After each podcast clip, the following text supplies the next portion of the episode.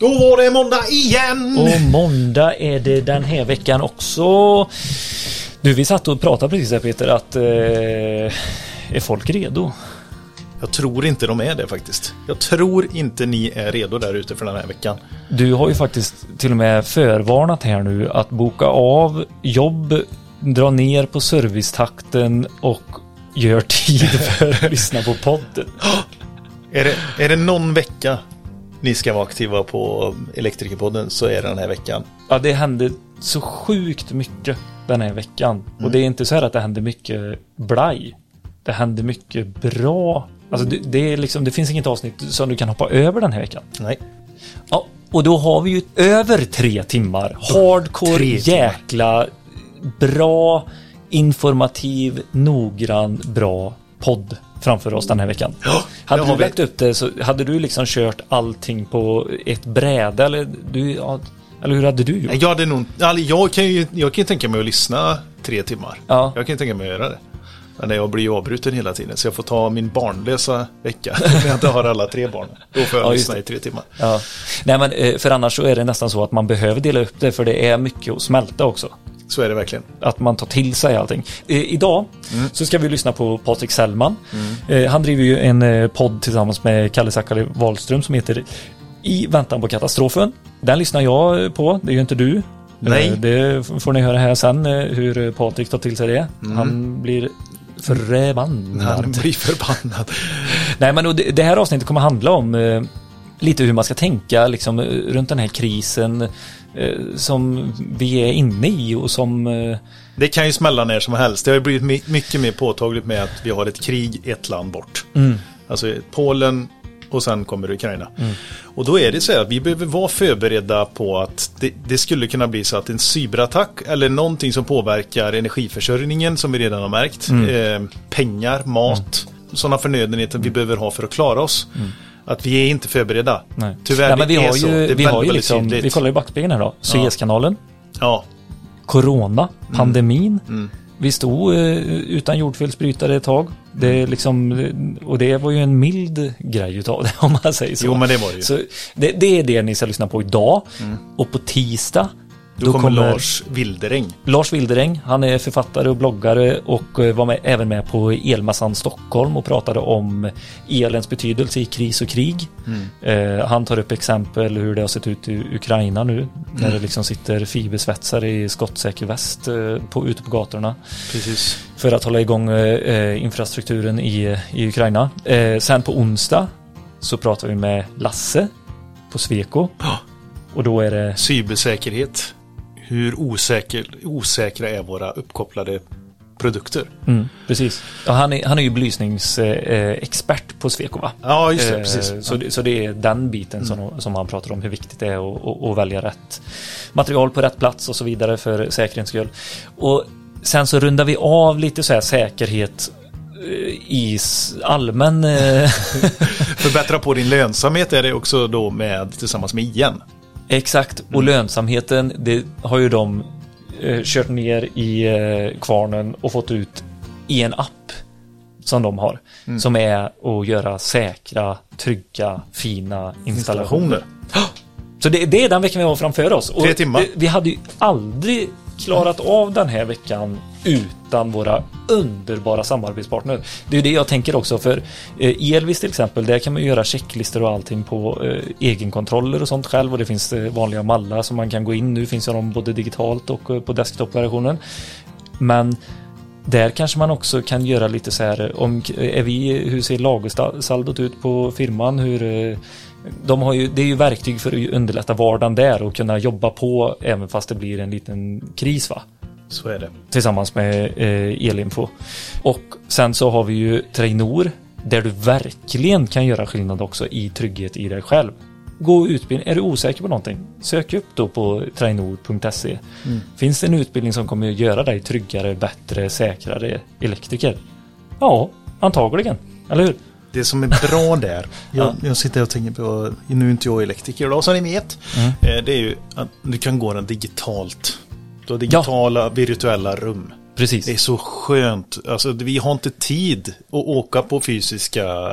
Jag tycker inte ens det är speciellt... Eller jag tycker inte det är speciellt roligt faktiskt. Nej, men man kan sitta där och... Ja, när man sitter där så sitter man lite stressad och tänker på alla jobb man ska göra imorgon eller du, som du skulle gjort idag egentligen. Eller du har 20 missade samtal i fickan under... Ja, man måste en- ligga en ute, borta kanske. Ligga Ja. på hotell för att gå den här utbildningen. Ja, nej men så kan det verkligen vara. Men då har de den digitala lösningen att du gör det när du har tid och när du vill, kan och är mottaglig. Och så är det väldigt bra virtuell miljö du jobbar i. Japp. Har du sett något kul på elfel den senaste, veck- den senaste veckan? Tänkte du på grytor och... eh, Ja, den var helt underbar. ja, det var det faktiskt. Alltså det är ju hemskt. Hur, fan, hur tänker man eller? Nej, men man tänker, det, de försöker ju tänka säkerhet, att det här får vi ju skydda. Det går inte att ha trådar som sticker ut från Så taket sätter här. ni något med plåt. Jo, men man, man kanske inte tänker hela vägen då. Nej. men man tänker lite säkerhetstänk fram Ja. tills... Ja, man snubblar lite lätt om man inte kan el. På Instagram så lägger vi ut klipp titt som tätt. Så ni Ja. som inte följer oss på Instagram, gör det. Teknikforumet på Facebook. Går ni in via vår Facebook-sida och ansöker om att få gå med. Där behöver du vara elektriker. Sen har vi även TikTok.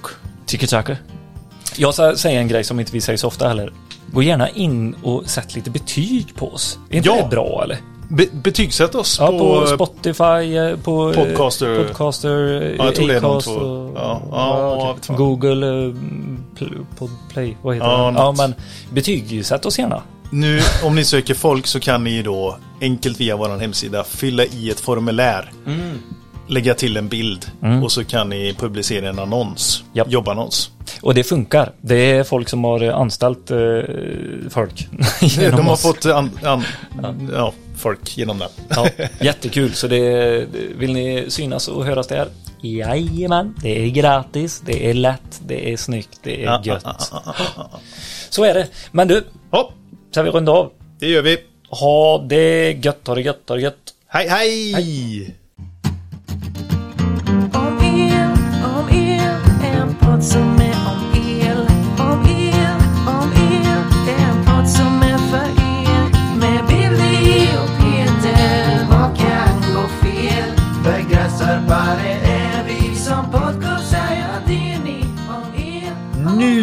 är vi igång. Det här är ett väldigt roligt avsnitt eh, ska ni veta där ute. Att jag har bjudit in eh, en av mina husgudar eh, in i våran podd. Blev du lite starstruck när han dök upp i skärmen? Nej, mer när jag pratar i telefon.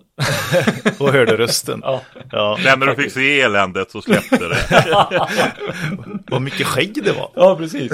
Ja. Det var min första tanke. Jag kan försöka ta Nej, men- skägget utanför bild så ansiktet syns istället. Ja, du har väldigt snygg frisyr. Den är väldigt välfixad ändå. Nej, nu går vi inte in på den. Det var väldigt snabbt. Jag visste inte det. Ska, lägger de ut på YouTube också eller? Ja, De skammar mig. ja, just det.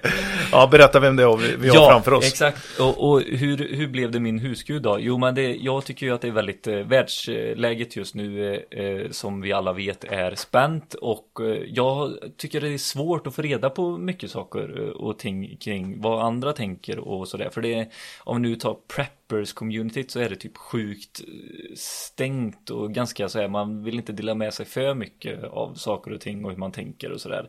Men då hittade jag en podd i alla fall. I väntan på katastrofen. Med eh, eh Kalle Zackari Wahlström och Patrik Sellman. Jo, så eh, då tänkte jag så här, med allting som vi har haft nu Peter, med eh, Nedsläckt Sverige, vi hade eh, Jan Blomgren som pratade om systemet som har brutits ner, eh, eh ja, successivt. Och eh, lite att vi kommer tillbaka i tiden och sånt. Då tänkte jag så här, det är klart vi ska ha med Patrik Sellman i våran podd också. Hur liksom ska man ta sig an detta? Hur ska vi elektriker tänka när vi pratar med kunder och eh, hur ska vi hålla lager och förbereda oss för eh, lite svårare tider? Det tycker jag är svårt. Vem ringer man då och pratar med? Ja, jag tänker ju så här, det här i min värld Ja, så är ju, det här finns inte.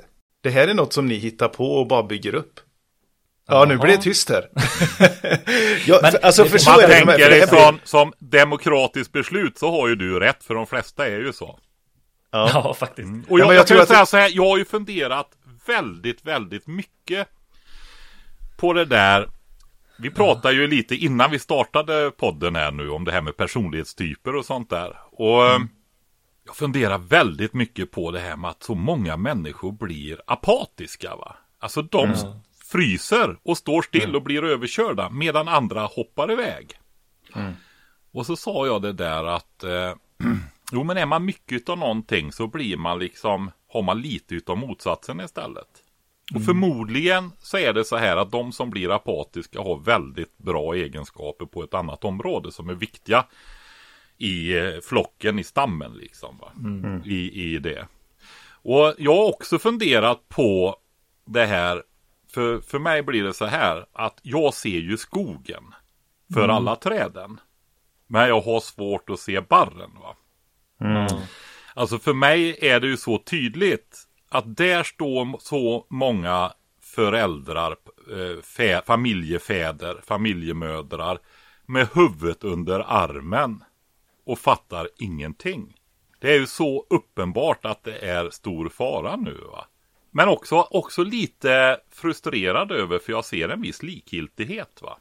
Och det, Exakt. det är det som jag ser som något av det allra, allra allvarligaste. Därför att jag brukar säga det att det är inte hatet som är kärlekens motsats. Det är faktiskt likgiltigheten. Va? Och jag ser ju att det är en sjuka som bryr, ut- bryr ut sig i samhället och har gjort under lång tid. Jag är ju ändå 57 år. Va? Just det här att folk inte... Ja men de bryr sig inte. De Men sitter jag tycker och jobbar med grejer och de ser att det här är tokigt och sånt där va. Alltså och så får det bara, ja jag kan ändå inte göra något åt det och så vänder de, håller de ryggen fri mest då. Men i, i, i, eh, så här då, att i, i den podden som ni driver Ja. så, så får ni ju redan övertygade att fortsätta lyssna på någonting som redan är över, de är övertygade om oftast. Kan jag säga att katastrofen är nära liksom. Att ni sparkar in öppna dörrar. Nej, men inte riktigt så, men ändå att man, man har ju sökt sig dit för att man har en känsla för att det där kan vara närmare än vad vi tror och så börjar man lyssna, då blir man än mer övertygad också om det. Och Ja, det finns, det- Jag, det- jag är helt rationellt med att det här är någonting som är, är ändå är nära, men det finns inte emotionellt i mig. Jag, jag känner inte det, jag, det är Nej, inget som jag går och tänker på. Och det, då, vänta, Ja. då ska det här avsnittet för mig bli väldigt, väldigt intressant att få höra alla de här verkliga rationella argumenten som faktiskt gör att vi snart eventuellt kan vara utan el. För ett år sedan så sa Billy det till mig, jag skakade på huvudet, det finns inte en möjlighet. Och nu är rubrikerna här och man förbereder sig på att kunna släcka ner vissa delar av Sverige. Och det i gemene man nu börjar man prata mer om elförsörjning och tryggheten i det och vad det faktiskt till, har tillfört. Så här, vad skönt det var när det var låga elpriser till exempel. Och inflationen inte var så hög och osäkerheten genom ett närvarande krig och sådana här grejer då. Så att shoot bara. Försök att övertyga mig och eh, ta mig med i eran eh, emotionella resa. och rationella. Ja men det är ju ingen, ingen emotionell resa. Det är ju i allra högsta grad eh, rationell resa. Och hade Ja. du lyssnat på våran podd så hade du faktiskt fått höra det. Vi får väl säga det också att den... Jag har ju lyssnat, säger podd. Patrik. Det har jag gjort. Så att det, Ja, det är mer att jag, för att verkligen förverkliga, eller ta, ta det partiet i, för våra lyssnare som inte Ja, är där än, så, eh, så kommer jag ha det förhållningssättet. Ja, men det är bra. Nej men är det bara elen som försvinner? Det är ju fruktansvärt illa. Men det finns ju värre saker också. Va? Det är ju så. Jag, jag brukar... Alltså, nu har jag inte berättat om mig själv och jag tror inte alla era lyssnare vet vem jag är. Nej, jag gör gärna det. Ja. Nej men jag är ju 57 år, det nämnde jag förut där. Och eh, har min bakgrund då, varför jag intresserar mig för det här, det är... Eh, alltså jag eh, blev yrkesofficer i eh, det gamla försvaret, det gamla totalförsvaret då. Alltså när vi hade 810 000 man och 3 miljoner krigsplacerade på en befolkning på 8 miljoner ungefär, lite drygt. Va? När ehm, ja, men vi hade oljelager för flera år, spannmålslager för flera år. Vi hade 30 000 K-företag som hade avtal med staten om att upprätthålla lager så de kunde hålla igång produktionen. Va? Alltså det var ju innan de här senaste 30 åren när globaliseringen har blommat ut fullt. Va? När hela världen är involverad i att tillverka en blyertspenna. Eh, Var det så att man la ner en produktionslinje på den tiden som var, ansågs vara viktig, nej men då konserverades den och man höll lager för att kunna ta upp produktionen igen. Va? Jaha. Vi hade 150 ånglok som stod efter eh, järnvägarna i plåtskjul. Som folk åkte och gjorde repmöten på som lokförare och eldare och sånt där. Som skulle kunna hålla igång eh, transporter och sånt när elen gick ner. Va? Alltså det var... Ja men titta, det var genomtänkt i minsta detaljer va. Du hade ansvariga som satt tillsammans i staber på, från kommunnivå uppåt helt enkelt. Civilbefälhavare, befälhavare, militärbefälhavare satt tillsammans. Så att det var för kanske världshistoriens bästa beredskap till idag är det ju, om jag får säga det själv då, som tänker i de här banorna helt absurt. va. Alltså det, det är... eh, Men och, det- och, precis, du får nästan utveckla det också det här. Ja. För du, ja, du är på väg till just in time-samhället antar jag. Ja, det är jag. Men jag brukar säga så här. Ja. Tänk när vi hade det eh, totalförsvaret under den tiden. Eh, ta bort det. Ta bort hela det eh, civila och ekonomiska försvaret och det där va. Så är det ju så att det samhället som var då på 60, 70, 80-talet jämfört med nu när vi absolut inte har någonting. Ingenting! Det finns inte ens eh, livsmedelsplaner i kris och krig på varje kommun enligt lag va. Utan där är de nu. Och försöker komma ikapp. Lite stressade. Ja, så inte Livsmedelsverket arga på dem så de kan ställa planen i en perm längst in i arkivet va. Alltså, det samhället som var då. Det var ju alltså oerhört mycket starkare och redundantare än det som är idag. Jag brukar ta sådana här exempel som eh, om du tar en läkare idag. Hur många läkare, alltså mer eh, kirurger och sånt, är vana vid att arbeta utan superavancerad datateknik för diagnostisering och sådana här grejer va? Eller avancerad utrustning för kirurgi och så. Bönder. Ja. Alltså, jag har ju småbrukarkurser. Ja, För det är ju en annan grej jag kör utöver det här och försöka höja den allmänna beredskapen i samhället. Som dessutom staten tydligt och klart talar om för oss att, att vi har ingen, ni måste göra det va. Det förväntar vi oss av. Så kör jag, ja det gör vi i podden med, att vi försöker inspirera till en livsstil som håller liv i de här allra mest basala ehm, ja, kunskaperna och färdigheterna. Va? Alltså hur producerar man mat? Hur lagar man? Fixar man grejer med enkla medel och sådana saker? Va? Alltså det som vi har tappat eller tappar i väldigt stor utsträckning. Va? Så är det. Men eh, då har jag, hör jag, har jag alltså bönder som ringer till mig och frågar om den här kursen. Alltså det, jag blev chockad när det hände första gången. Är det inte de som ska kunna?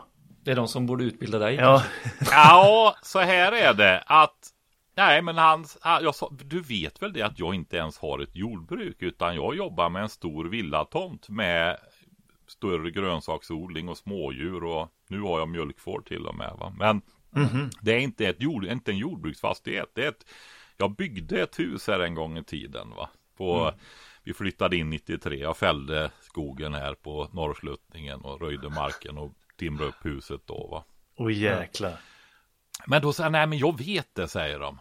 Men du vet, jag har gått här i flera år och ser att ja, men kommer det ingen diesel eller elektricitet här va, så eh, det funkar ju inte det här. Vi kan Nej, inte allt sköta om det. Ja, vi kan inte sköta det här jordbruket. Och jag vet inte, min mamma kan odla lite morötter och sånt där, sa han. Jag vet ingenting om sånt. Alltså, tar du, alltså du måste, nu, nu ska jag inte reducera jättemycket, men om du tar en, en eh, köttbonde. Nej, men för det är så här, är det någon som kan många saker så är det bönder. Så är det. va? De har verkligen. oerhört många yrken i sitt yrke. Så är det. Och det, det du, är man duktig bonde idag, då är man fantastiskt duktig på allt och entre, inklusive entreprenörer va. De har ju Eh. blivit lite experter på kemi eh, det sista. Hur du ska få ihop det bästa för eh, grödorna och få marken så bördig som möjligt. Det är väldigt mycket kemi har jag märkt i de bondkretsarna jag har varit i. Ja, alltså eh, det är det om du har gått det hållet. Sen har du ju det andra hållet också då där du jobbar Ekologiska. med eh, Ja, vi kan väl säga så här. Där du jobbar med bördigheten. och inte kemikalierna. Men, Ja, men eh, det gör de. Jag ska, det, det är också fel att säga så. Det är en, en klyscha lite grann. Därför att så gör ju även de här så kallade konventionella bönderna som använder konstgödsel och bekämpningsmedel. De jobbar ju mycket för att inte bryta ner humus och så också nu. De har ju också de här kunskaperna som mest fanns inom eko bonderörelsen i ett mellanled där då. Men i alla fall, jag, jag, tar, jag har hjälpt en bonde nere i Västergötland och bygga upp en biodling. Det är en konventionell bonde. Eh, han var, fyllde 70 ganska snart efter att vi hade träffat. Han best, hade bestämt sig för att köra till han var 75 då. Så han odlar 150 hektar av bland de bästa jordarna i landet då nere på Västgötaslätten. Såklart. Ja. Eh, och är 70-plussare va. Så är det. de Men då han bytte över till ekologiskt faktiskt. Och det var också Ja. av eh, ja, företagsekonomiska skäl. Det var bra priser och sånt va. Han har Mm. bland annat fina potatisjordar på delar av sin gård och sådär va. Mm. Men han gav sig in på detta med att odla vitklöverfrö. Mhm. På 30 hektar. Och eh, de behöver pollineras. Mm. Och när du har så mycket så räcker ju inte naturliga pollinerare utan han behövde bikuper. Okej. Helst eh, fyra per hektar, tre till fem brukar man säga Oj. då. Mm. Och han hade 30 hektar. Ja, så det var ju 100 plus kuper i alla fall då, som man behövde. För, och det har väldigt avgörande betydelse för hur hög avkastningen ska vara. Det är lite Formel 1-odling det där. Blir det bra år då tjänar du pengar. Hur, alltså det är jättestor lönsamhet. Men å andra sidan så misslyckas du ju också då och då. Så det är en väldigt, väldigt. Men han skulle, här, här om året så skulle han skörda rapsen några dagar innan den drösar. Och det är jobbigt att ligga och plocka upp kornen på backen på 30 hektar rapsodling sen va. Så, och det är ju hundra, många hundratusentals kronor va. Ja. Eh, det handlar om. Då gick en axel i skördetröskan va. Mm. Och gissa om alla andra skördetröskor upptagna i bygden samtidigt va. Det är ju så. Men han ringde ju då. Det är ju en av de här större modernare mångmiljontröskorna va.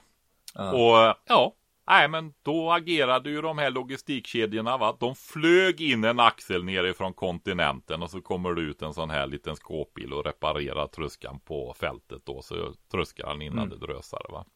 Men alltså någonstans där eh, så måste man ju liksom se sårbarheten va. Mm. Alltså de pratar om det här med självförsörjningsgrad på mat. Och där kan man verkligen titta på olika sätt och de använder procentsatser och sånt där. Om jag, om jag säger så här då, om du tittar på det riktigt hardcore. Så bara, vi är duktiga på spannmål i Sverige. Vi exporterar spannmål till och med fast vi bor så långt norrut då. Man kan tänka sig att det är lite tuffare här va. Mm. K- bara kalorierna alltså det här som är, handlar om svält då. Mm. Det är jättemycket näring i spannmål också, både vitaminer, mineraler och mycket protein va. Men, Mm. men vi har alltså kalorimässigt bara i spannmålsskörden kalorier till 20 miljoner människor va. Det På dubbla våran skörd här i Sverige. Jajamensan. Varje år. Varje år. Varje år.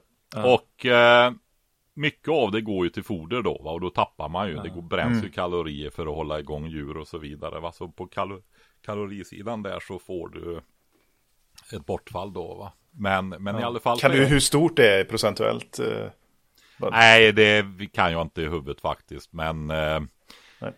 Jag kan väl tänka mig så här att du får räkna med att eh, 70-80% på högeffektiva djur försvinner iväg kalorimässigt kanske. Och så får du ett högvärdigare livsmedel då istället. Mm. Proteinrikare och fettrikare och sådana saker. Då. Ja, det är ju Eh, uppfödning. Men eh, Ja. det är ju också såklart viktigt. Men eh, ja, ja, jajamän. vad Nej, mycket men det, det, det, går åt. det är det ena perspektivet på, på livsmedelsförsörjningen då. Det andra är ju det där med axeln där va. Att funkar inte det här logistikkedjorna, alltså kontakten med omvärlden och sådana där grejer. Vi får inte in konstgödsel, vi får inte in diesel. Får inte in reservdelar som flygs in från kontinenten till en enskild truska ute på en åker va. Nej men då har vi ju 0% självförsörjningsgrad i det närmaste va. Ja, det, ka- det kan komma upp lite grann då. Folk får plocka äpplen i sina egna trädgårdar och odla sina morötter och det där va. Men visst, det blir några procent om man plockar på allt småskaligt som kan fungera ändå. Va? Men den stora produktionen, den faller bort helt enkelt. va. Och det som jag sa med läkaren där också, hur många, nu är bönderna rätt gamla va. Den här bonden som jag har hjälpt då nere i Västergötland där, han har ju varit med och kört med självbindare en gång i tiden. Man fortsatte med havren och köra självbindare ett tag. Va? Mm. Ja, precis. Och där har jag ju två eh, frågor med en gång då. Det här med den, eh, man säger ju att den konventionella odlingen eh, som det har gått till, det är ju också för att få mer, alltså för att få en större och bättre skörd också. Så jag menar, vi, vi, vi kan ju inte bara så här gå tillbaka till eh, det gamla samhället för, för att eh, nu, nu är ju 20 miljoner, det behöver vi inte då. Men eh, hur mycket faller bort om vi ska köra ekoodlingar och eller gå tillbaka till en mer gammaldags, Alltså, förstår ni vad jag menar? Alltså det finns, jag har inte sådana siffror i huvudet. Men Nej. ofta är det ju så att det är retorik och man plockar argument i sådana här debatter mellan konventionell och eko, ekologiskt. Det man, det man kan säga är så här. Att eh, du har ju haft en specialisering nu. Som har gjort att det har blivit, ja, du har, en gård har oftast någon typ av djur va. Grisar, fjäderfän, oftast höns då. Eller kor eller köttkor eller mjölkkor och sådär va. Tittar du på den eh, äldre gården då hade man ju flera djur för de hade sin plats i jordbruket va. Mm, just det.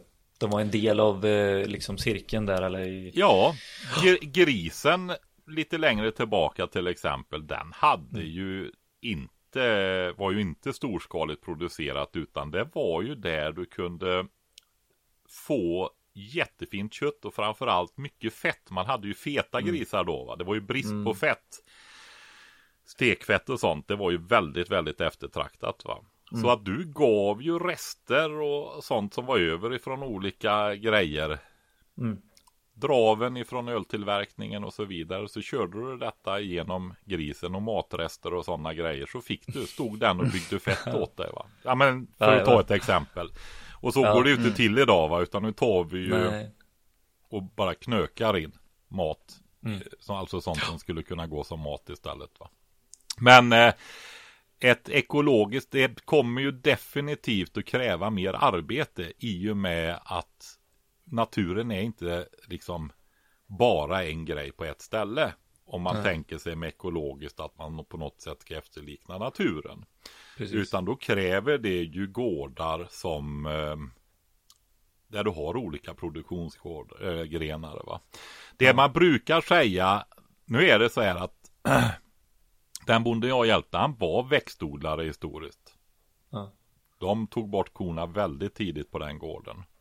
Det har väl blivit mer och mer så också, för det är där man tjänar pengar också. Ja, Men, jag men tänkte eh, säga det att det- mycket av det handlar ju, alltså utvecklingen är ju, den är ju eh, konsumtionsdragen liksom. Alltså follow the money lite grann. Ja. Att, eh, eller lite grann, det är ju så. Sjukt mycket. ja, det har Titta bara varit på- så.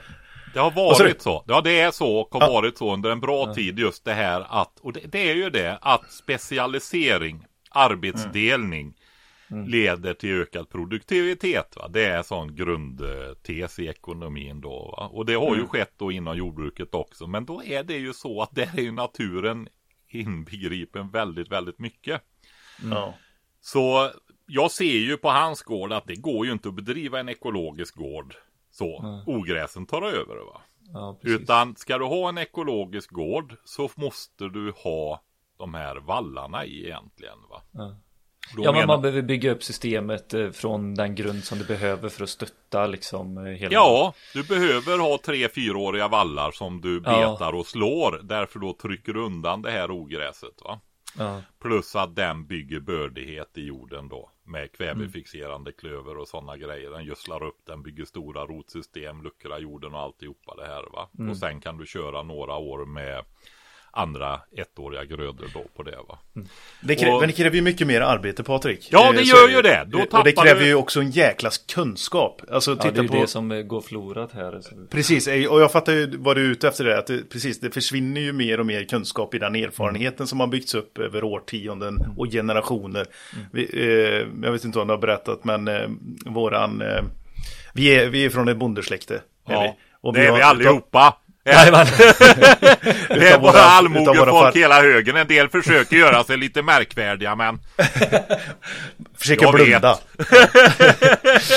Nej men eh, våran farbror, våran yngste farbror utav fyra söner där, så han håller ju kvar i jordbruket då. Så han är odlar ekologiskt gör han. Jajamän. Har gjort länge. Har gjort länge ja. Och så har han ju kött eh, djur har han ju också, kor. Nu.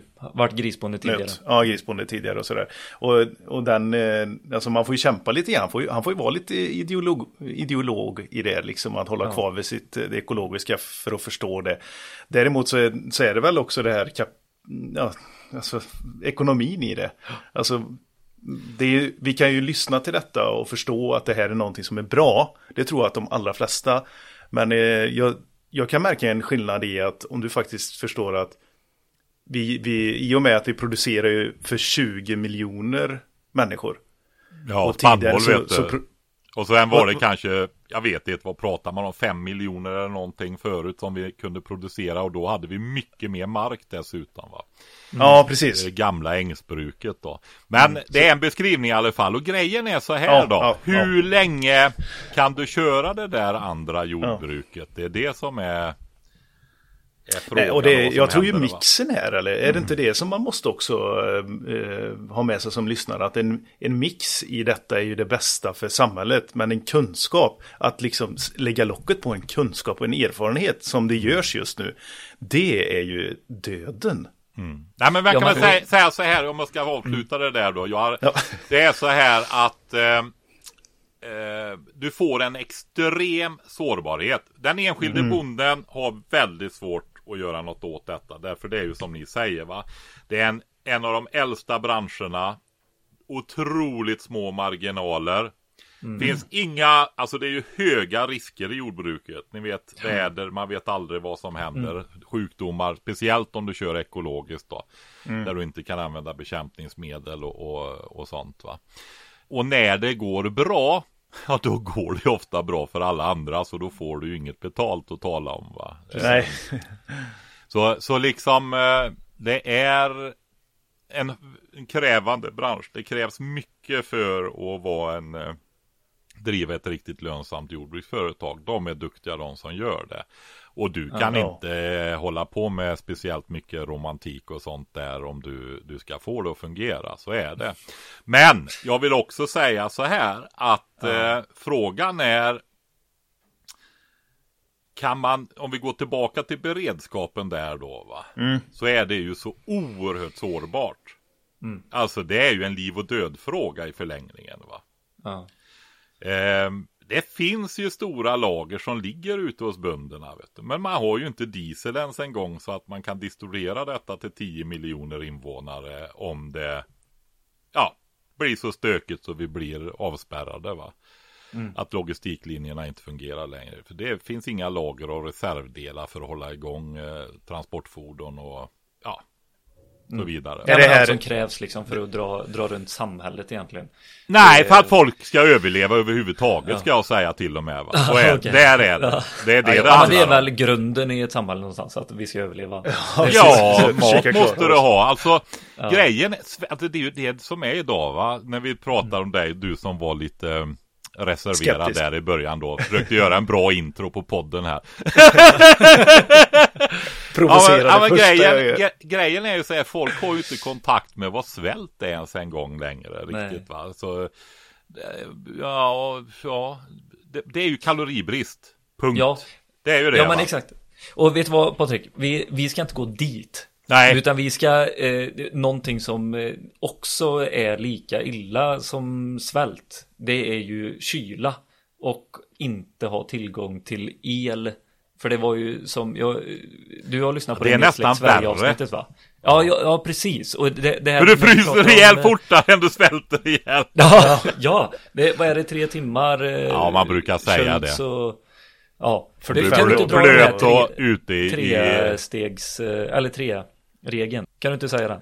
jo, det kan man göra. Jag göra. Det är ju, man brukar säga tre sekunder då utan hopp. Va? Alltså det här om du ger upp i en utsatt pestposition. Eh, situation då, då dör du ju väldigt fort va. Alltså släpper taget kan vi säga va. Precis. Sen har du tre minuter, det är ju andning och eh, blö, kraftig blödning då. Du förblöder väldigt fort om du får ett kraftigt sår och du kvävs om du inte får luft väldigt fort. Va? Sen har du tre timmar och där är faktiskt fryser ihjäl och där tänker många på väldigt kraftig kyla. Alltså eh, minus 20, Ja, minus, minus, 30, precis. minus 40 och så vidare. Va? Men faktum är att kan du inte hålla dig torr och varm i våran del av världen så fryser du ihjäl huvuddelen av året. Va? Alltså är det en Ja. kall sommar och det regnar och du blir blöt. Och då kommer nedkylningen. Du behöver inte sjunka många grader för att du ska få en allmän nedkylning. Och då stängs system av? Ja. i kroppen. Och du tappar tempen fortare och fortare. Och dör ganska snart. Om inte du får hjälp med uppvärmning på något sätt då utifrån. Va?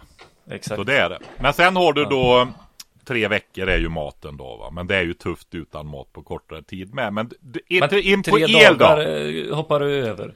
Det, måste väl vara vatten? där? Vatten ja, precis. Ja. Tre dagar är vatten, tack. Ja. Jätte- Den, är, den är viktig. Den är det är viktig, ju ja. något som många inte tänker på i den här delen av världen där vi har så oerhört mycket stor tillgång på bra vatten. Va? Man Ja. bara tar det för givet. Men om vi tar elen då. Ja, Det är ju en elektrikerpodd detta va? Jajamän. Och, och det, där får ju du också säga så här, för varför, du är ju faktiskt eh, utbildad eh, inom eh, el. Ja det är jag. Elteknik Ja, i ja, precis. Jag gick på Nils Eriksson i Trollhättan på, Jajamän. vad blir det? Ja, 80-talet.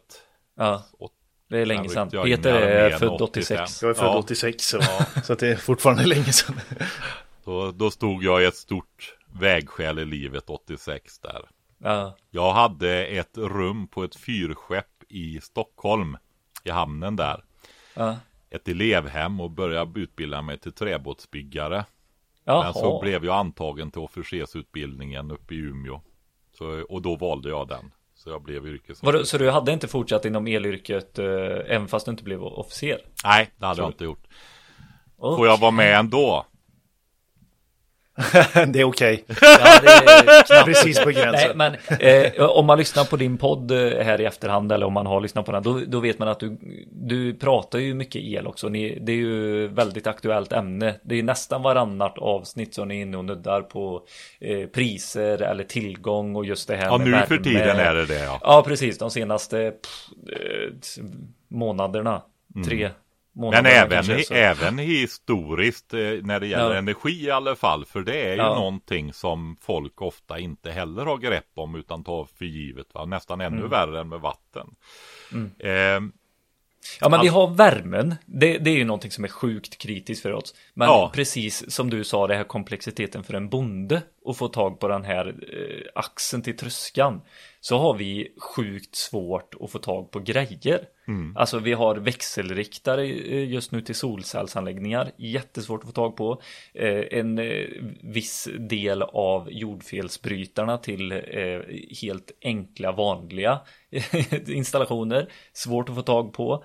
Eh, nu har vi sjukt bra eh, kabeltillverkning i Sverige så den bristen. Eh, vi har ju Nexans med oss som samarbetspartner. Eh, Ja, Patrik, ja. Det vet ju vilka det är. Och det, den, den fabriken rullar på och är sjukt bra. Men har inte de någon el då kan det också bli jäkligt svårt men då kan man, kabel, men, när det är sån produktion, inhemsk produktion idag. ja, Så kan man då fråga hur, alltså om man vill titta på det här ur beredskapsperspektiv och göra en analys där va. Så får Precis. man gå in och titta hur beroende är den här fabriken för att kunna hålla, igång produktionen av insatsvaror utifrån då.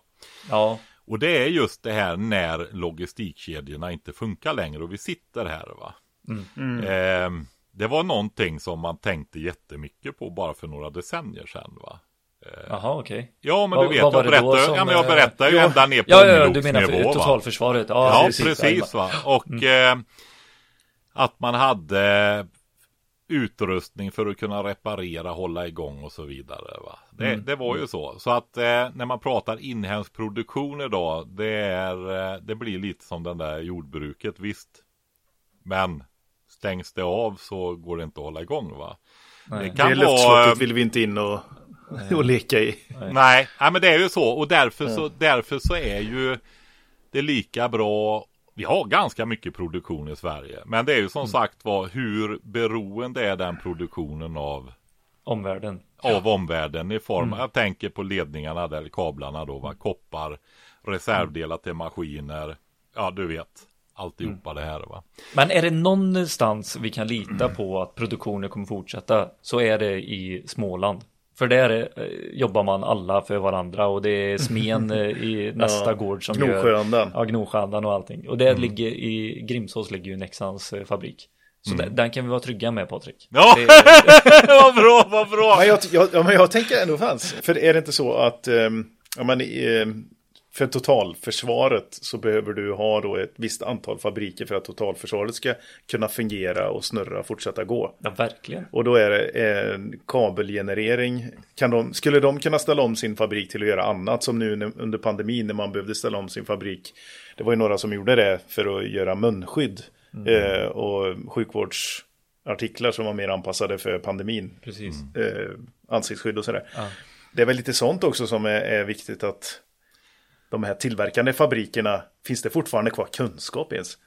Ska de, Ja, och, stå, står de eh, med på någon lista Patrik typ att de här ska kunna ställa Det- om? ja, Ingenting fråga. sånt finns längre vad jag vet. Det Allt finns är- inte det Nej, alltså. nej men alltså. För det var väl så förr va? Alltså, jag har Länsstyrelsen hörde av sig till mig här i Mm. våras, försomras någon gång. En kvinna som var ansvarig för naturkatastrofer i Mm. länet då. Mycket översvämningsrisker och så här. Med älvar och sånt. Mm. Ja, Arvika kanske ni har hört talas om. Det var ju några år sedan nu, men det var ju mycket på nyheterna där då. Ja. Jajamän. Men då har vi frågat honom om jag ville åka med henne på en liten turné här under beredskapsveckan då som var förra veckan. Och hon sa det, ja, tänk när det här blir större än kanelbullens dag, sa hon. Då, Ja, och då, och då är det liksom ändå, håller på med att bli kärnvapenkrig nu va, större än Ja. någonsin förut. ja. Till och med Kubakrisen säger man att det är värre nu va, men det är väl ungefär samma. Men i alla fall, eh, alltså ni vet, de har inte ens i lagstiftningen som uppdrag att hjälpa hushållen va. Egentligen. Utan de ska sköta sin verksamhet och det har de inte heller beredskap för. Utan just nu så sitter ett antal kommuner och försöker få fram livsmedelsplaner. Planer äter man inte va, utan eh, beredskap är ju verkstad. Det är ju att ha torrvaror, större skafferier i storhushållen och så vidare med grundlivsmedel och sånt va.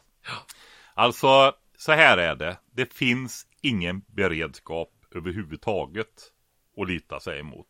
Det finns ingen som kommer och hjälper dig. Nej. Utan man kör på ansvarsprincipen och där försöker våra eh, offentliga institutioner då, kommun, regioner och så vidare, komma ikapp. Ja. Eh, och det är så här att det förra totalförsvaret vi byggde upp när vi hade en urstark ekonomi med stor tillväxt under 50 och 60-talen framförallt till högskattesamhället kom sen och man la en våt filt över samhället. Ja. Det halverades i princip tillväxten. Och värre ändå under perioder va. Men eh, det tog ändå 30 år att bygga upp det där va. Ja. Och, Ja, ja, och det nu, nu jag att ju det. Det var ju de här lite yngre akademiskt utbildade kvinnorna som bemannar de här tjänsterna idag. De, ja, men de var knappt 20 eller knappt 30 till 35 års åldern va. Ja. Och jag såg ju liksom så här att ja, och jag sa det till och med sista kvällen i Arvika där. Ja, nu har de här unga kvinnorna ärvt den här kyrkogården eller träskmarken eller vad man ska säga. Och så får de, Ja. du hör ni hör på ordvalet för de var ju med i samtalet också va. Funderar på, säger de. Det är ju så här att de som kunde de här bitarna och byggde upp kompetensen i det där, de är ju pensionärer eller döda idag. Nu sitter Ja. de här tjänstemännen där och ska försöka uppfinna hjulet igen. Vad ska man tänka Ja. på hit och dit? Va? Det är ju inte bara att göra utan det är ju kom komplext. Va? Ja. Så, så liksom det finns ingenting. Så är det. Och det är därför jag är- Hemvärnet. Ja, men Inte det är ju ingen det en typ beredskap. funktion? Jo, det är Ja. det, men det är ju militära försvaret. Det har ju ingenting med livsmedelsförsörjning, energiförsörjning, sjukvård och sådana grejer att göra. Nej, nej, Överhuvudtaget. Ja. Utan en grej som ligger till grund för beredskap, det är tre grejer egentligen, men en viktig grej, det är ju ansvarsprincipen. Och det är Ja. helt enkelt att den som är ansvarig i till vardags i normalläge är också ansvarig i kris och krig. Och då brukar jag välja, vända mig till familjefäder med huvudet under armen och så säger jag så här, vem är ansvarig för att dina barn får mat till vardags? Ja, då kollar jag ju på min farsa. Jättebra Eh, han är inne i detta Utmana också. mig. Men, ja, men det är så va, att eh, det är faktiskt du. Mm. Och, och det, det finns en, alltså jag, för mig är det också så här då att vi lever alltså i en tid där det normala är liksom att nonchalera det här med tryggheten, den basala tryggheten för sina egna barn till och med va. Alltså för mig är det helt utflippat. Alltså det här som jag brukar säga, när det extrema blir normalt, då blir det normala extremt. va. Alltså att man kan försöka skapa sig ett utifrån perspektiv på det här, att det är helt sjukt. va. Det finns ingen annan som har någon beredskap. Och om du tror att du ska kunna göra någonting när så- du ser saker, för att du är, de 80% av människorna är väldigt konkreta. Alltså, de har svårt att se helhet och sammanhang. De, de ser inte skogen, men de är bra på att se barren istället. Det. Ehm, och då, då är det ju bara så här.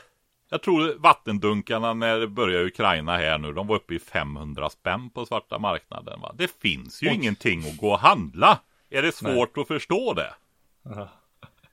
Och grejen är också så här att staten har varit tydlig med att ska vi ha någon, eh, eh, eller ja, ni måste ta ert ansvar för att se till att hushållen kan fungera. Så till den grad att ni faktiskt kan gå till jobben. Mm, precis. Därför kan inte förskolläraren gå till jobbet. Kan inte vaktmästaren gå till jobbet. Elektrikern se till att värmen funkar på förskolan. Ja, men då kan ju inte soldaten och sjuksköterskan sköta sina jobb därför att de måste ta hand om sina barn. Va? Alltså, Allting är en måste kedja. hålla igång eh, samhället och då, då bygger det på att hushållen tar sitt ansvar. Va? Och just det här med att det, att hur, hur fan har det kunnat bli så att det tar emot för en familjefar att ta ansvar för sina barn? Hur har det kunnat är bli så? man Det är ju någon in- form av institutionsskada va? Det är ju anskrämligt. Ja, men ställ frågan, ställ, ställ frågan till mig. Ja, hur kan det bli så? hur kan det bli Nej, men jag så? kan, svara, jag kan svara på den. Och Ja. det, det är ju för att det ligger inte... Man har inte känt att det har legat nära till hands eh, överhuvudtaget. Utan vi har, vi har levt i ett överflöd. Eh, det finns inga svårigheter att få tag på... Om jag bara tar ta det här med pengar till exempel. Eh, under de senaste 20 åren så har man byggt upp ett kreditsystem. Eh, med, du kan gå till vilken bank som helst och få, få tillgång till att här har du en kredit och kunna köpa grejer. Billiga pengar ja. Billiga pengar, ja precis. Och det kan nästan var och en göra. Har du svårt, och, ja, men både jag och Billy tittar på ny bostad. Har du svårt att få lån hos de vanliga bankerna, här har du nya, eller här, här har du alternativen. Ja, men har du 20 svårt att få lån med regler som staten har satt upp för hur vi kan få låna pengar hos bankerna, då kanske du inte ska låna pengar. men det finns ändå en möjlighet till det och det, det skapar ju också möjligheter då. Men det införlivar ju också en känsla av att den här katastrofen och det löser sig. Det finns någon som tar emot mig när det skiter sig. Eh, Men det gör men- inte det. Det är Nej, det raka, nej, precis, Patrik. Och väldigt jag- tydliga budskapet.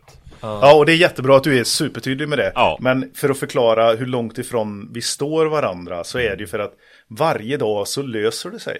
Det går Mm. Det är ju, det, aldrig det, helvete. du kan kalla det för en institutionsskada. Ja, jag håller med dig. Jag håller helt och hållet med dig. Och Ja. jag, jag sitter där och tänker på bara så här, om, om vattnet i Grästorp, där vi bor, det lilla samhället, slutar fungera, vilket det gjorde då här för några månader sedan. Det blir ju, vi fick bakterier i vattnet och sådär. Ja, det tog två dagar så var vattnet slut på Ica och Hemköp. Eh, Hade vi, nu hade vi möjligheten att åka till nästa kommun och hämta vatten. Men vad skulle jag göra? Ska jag gå till ån, Nossan i Grästorp för att ta, en, ta vatten ur, ur den och koka? Eller jag vet inte hur jag skulle bete mig. Vart hittar jag närmsta vattentag för att få tag på vatten? Nu har ju du en av Sveriges största vattenreserver, eh, eh, Vänern. I Sverige har vi ju Ja, precis. Så du- Men kom ihåg också, tanken på bilen råkade vara tom. Ja. Det går inte att tanka på bensinmackarna. Nej, precis. Eh, Vart får jag tag på mat bara? Alltså Ja. när det börjar sina. Hur mycket, så mycket som jag äter idag, går och småäter eller äter. Vart får jag tag på maten? Ja, framförallt dina tre barn äter också. ja, det är, De det är så va. något, men Och, och grejen är de så äter här. under hot. Just det här, för det här berör ju även elektriker då, va? att de måste ju kunna fortsätta. För all infra, det vet ju ni som jobbar med All infrastruktur ligger i elektrikerna ja. Nej, men också det här att termodynamikens andra lag, allting faller sönder. Det går åt oerhört mycket arbete, energi, resurser för att upprätthålla en infrastruktur. Va? Det är ett ständigt arbete, annars kraschar det ganska fort. Va? Eh, om inte det finns det. Så att elektriker måste ju också kunna hålla igång. Är ju en vital del generellt sett i det här. Va? Med and, andra elektriker mer än andra och så vidare givetvis. Mm, Va? precis. På, på speciella grejer. Men, eh, men det är ju det. På det ner på på in, individuella hus så är det ju installatörselektrikerna va? och på upprätthålla de stora systemen är ju de eh, Distributörs eh, eller distributionselektriker. ja, el, elkraftelektriker och högspänningselektriker och sånt. Va? Så att Ja. så är det. Men jag förväntar ju mig ändå, eh, bara för att svara tydligt på din fråga, så så jag förväntar ju mig att det du säger inte finns, finns. Men Det, det som du säger inte finns, det har jag förväntat mig att det finns. ja. Jag har faktiskt tänkt på det också Patrik, det här med Så jag vet man- inte om att det inte finns. Eh, för, för min bror är officer på eh, Såtenäs och då har jag pratat, eh, vi pratade lite om det så titt som tätt eftersom han nu, det är väldigt mycket så, han är mycket på jobbet kan vi säga. Eh, men eh, Ja, nu då, är han då säger han, nu är han väldigt mycket på jobbet. Ja. Men eh, han säger så här, du måste anmäla dig för krigsplacering.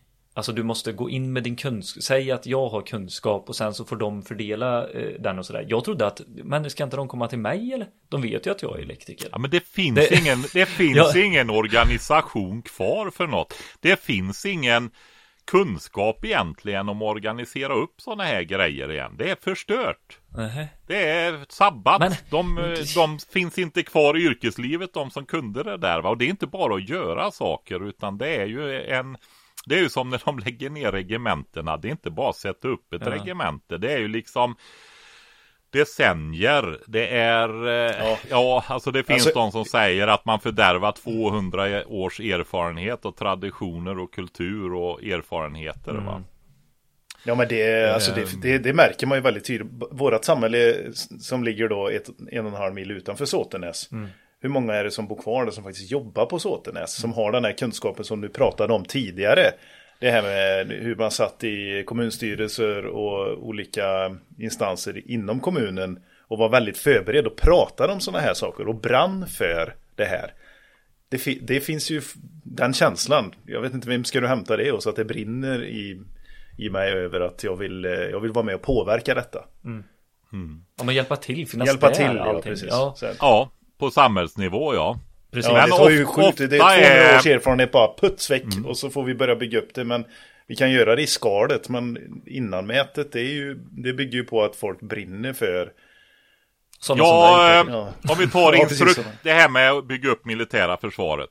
Man får väl vara lite försiktig vad man säger där, men alltså det är ju sån brist på instruktörer va. ja. Ja, okej. Alltså ja. de människor som kan utbilda soldater helt enkelt och träna upp Ja. bra soldater, vilket vi har varit fantastiskt bra på här i, i landet. Va? Det ser man ju vid internationell tjänstgöring och sådana här grejer. Va? Jajamän. Och eh, det är ju på den här nivån att man kan inte bygga upp försvaret speciellt fort. För det måste ju vara någon som utbildar dem va? Och Mm. jag ser ju nu när man drar igång de här gamla bygderegementena som har bara varit nedlagda i 10-20 år till enorma kostnader va. Och knappt får dra igång dem heller för att det är liksom miljöutredningar som ska, Ja, miljökonsekvensutredningar det. som ska göra framlänges och baklänges och upp och ner och göras om Vi, vi ska och göra en marsch och- här och då kommer de kolla den marsch eh, Vägen. Liksom, vägen så att det inte är någon någonting- Blomma som blir nedtrampad. Ja men exakt Nej men det är lite åt det hållet va, eller mycket åt det hållet är det. Men det jag ser liksom, det är så här. Bor det kvar några gamla instruktörer som var unga när regementena lades, lades ner va? Tar man de här som lades ner för 20 år sedan. Ja, men då kanske det finns någon 40-50-åring som bor kvar i bygden och kommer ihåg lite va. Det är de de anställer nu för att börja utbilda soldaterna igen va. Ja, men jag tänker i Östersund där när de la ner regementet igen. Det var ju en stor, ett stort regemente i den regionen ändå.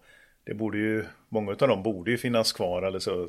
Ja, men du vet, ja det därifrån. finns en del kvar, men du vet att många flyttar ju också va.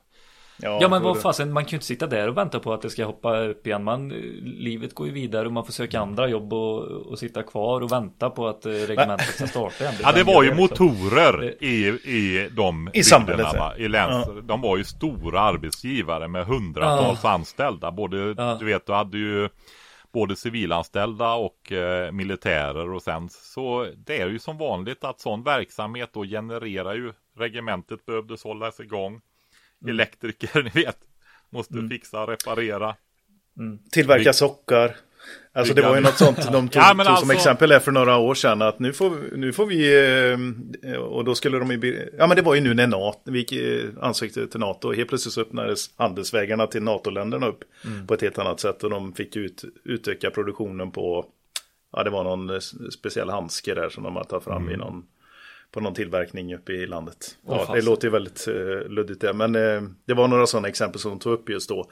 Då fick de förfrågningar ifrån NATO-länderna på just den här specifika produkten som de hade varit jätteduktiga på att tillverka i väldigt liten skala till det svenska försvaret. Ja. För det behövde, det behövde bara bytas ut, det hade aldrig använts, utan det behövde bara bytas ut med ja, kontinuerliga mellanrum. Eh, och det är, eh, det är väl sånt som du tänker på där, att det finns ju mycket sån produktion och industri som också tillkommer med regementens eh, verkan, liksom, att det, att det finns på orten. Ja, så är det ju Eh. givetvis. Men eh, i alla fall så puttrar det ju igång där på olika ställen nu, men det tar ju tid det också. Va? Så är det. Och när det gäller civila försvaret så är det faktiskt så här va, att eh, staten bad till syvende och sist i senaste försvarspropositionen hushållen att man kan reda sig i alla fall en vecka. Och det är åt helvete för lite rent ut sagt va. Men det är ingen idé att säga mer därför huvuddelen har ju inte ens gjort det va. Så är, det är ju så. Och, och grejen är ju så här, ni hör ju hur det ser ut på kommun och region. Alltså det är extremt osolidariskt och åtminstone inte göra ett par tre veckors beredskap. Nu ber de om en va, men det, det är ju, då täcker du in ganska mycket av lokala eh, och eventuellt regionala där det kan komma hjälp utifrån och så vidare va. När inte all, alla har fullt upp med sitt i de allvarligare grejerna va. Men det är ju huvuddelen täcker du in på med en veckas beredskap. För Alltså ska det här små resurser, alltså vi har minst antal vårdplatser till exempel. Eh, och det är ju tajt i de flesta verksamheter. Ska de ta hand om, ja dig till exempel, en frisk familjefar och din familj för du skiter i det själv. När de har fullt sjå med att ta hand om sjuka och gamla och så vidare va. Alltså det handlar ju om en mm. solidarisk grej också va. Att var och en faktiskt tar lite ansvar va. Och, Ja, du får mig att känna mig som han i Titanic där. Ja, Han är ja rik bra! sån där. Härligt! Nej men det här, är, det här är sant va. Men sen är det en annan Ja. bit också. Vad ska vi ha för beredskap i det här landet? Mm. Alltså beredskapen börjar ju med beredskapen i de enskilda hushållen. Precis. Det finns ingen annan beredskap för de enskilda hushållen. Utan det är varje hushåll. Och är det så att vi inte har någon uthållighet på hushållsnivå, ja men då är det ingen idé att vi köper massa JAS-plan och stridsvagnar och grejer. Därför att det kollapsar med en gång i alla fall. Mm. Försvarsviljan bryter och så vidare och så vidare. Va? Man får ju, alltså det är inte många år sedan vi kallade försvaret i Sverige för McDonalds-försvaret. Ja, vi hade ju tusentals kompanier där alla hade egna mobbförråd va. Ehm, förr då, när vi hade det här stora totalförsvaret, när alla var soldater förutom sitt vanliga yrke. alla friska, hyfsat normalbegåvade människor då. Papper Ehm. med armen under. Nej. Nej, de fick inte vara med. nej, men eh, Nej, jag skojar bara. Det är liksom eh, basen för hela beredskapen i samhället. Va? För hela Sveriges beredskap börjar i hushållen. Eh, alltså det är nog extrem nonchalans och likgiltighet att skita i det här. Va? Det är det. Ja, men eh, du När man var får de här bitarna. McDonalds-försvaret, Patrik. Du Ja, ja precis. med- Jo, det var ju så här att, eh, just det, kopplingen till kalla kriget där och det stora Ja. totalförsvaret. Då hade ju varje kompani egna kokgrupper. Som alltså kunde laga mat med kök, vedeldade kök till hundratals personer. Va? Som kunde slakta kor och får och allt möjligt. Tränades i det va. Ja det kunde de också. De hade ofta k-pistar eh, faktiskt, ja. kokgrupperna för att kunna ha närförsvar i alla fall då. Men framförallt så skulle de ju hålla igång eh, eh, plutonerna på eh, kompanierna då. Va? Så att de fick, kunde komma till och få mat och sådana grejer då. Va? Så är det. Men det där togs ju bort. Nu vet jag att sen ett tag tillbaka så börjar man utbilda sådana igen. Men annars så var det egna försvaret uppbyggt på hjälp ifrån det civila samhället. Alltså de fick några sådana här stridsportioner för ett par, tre dagar i bästa fall vad jag förstår. Va? Sen var det McDonalds som gällde. Ja, då tog man över det krigs... Eh, liksom, eh, Nej, de fick gå till och så- McDonalds och äta. Nej, men, Ja, De har väl ingen personal att ta över McDonalds med. Ja men det var ju Ja, det här jag. när man skulle kriga utomlands istället va? Ja. Och, och Ja, för ja, att skapa ja, ja. fred i, i Sverige. De här Ja. idéerna. Det är ju då när man bröt sönder det. Man Mm. sa ju när man gjorde detta att det skulle vara, vara så att det gick att göra snabbt åt ett tag då. Men det gjorde man inte. Utan man Mm. Men du- ansträngde du sig pratar- för att lägga ner sig och sönder det va. Så är det. Det här med solidariteten som du pratar om, vart, vart är solidariteten liksom i, eh, i totalförsvaret eh, eller för att ens försvara Sverige överhuvudtaget så krävs det otroligt mycket solid- solidaritet. Det är ju någonting som eh, nu när Energimyndigheten har kommit ut med det här varje watt räknas, har ni sett det? Det initiativet börjar ju kom nu. ju Ja, just det. i förrgår eller något sånt där. där. Där är faktiskt en av de punkterna att visa solidaritet till din eh, eh, mäste. Så Ja. det. Men visa solidaritet genom att eh, inte hålla på och eh, slösa på energi. på energi Släck ja. lampor Ja, och dra exakt. ur kontakter. Så eller- vi har ju verkligen börjat få smaka på det i konkreta exempel nu. Bara en sån enkel och naturlig grej som el. Som vi alltid har haft. Där, nu ska vi börja visa solidaritet. Det är, ju- och jag tänker också så här att det här Fast det är- gjordes här är ju under pandemin skönt. också. Det måste man ändå ja, säga att det var det inte- första vi fick känna på om hur man Men det var solidariteten att hålla dig hemma. Det var liksom inte så här. det skulle Var försiktig med Jo, gamla men och så det, vidare. det var liksom en annan eh, dignitet, eh, alltså där fattade...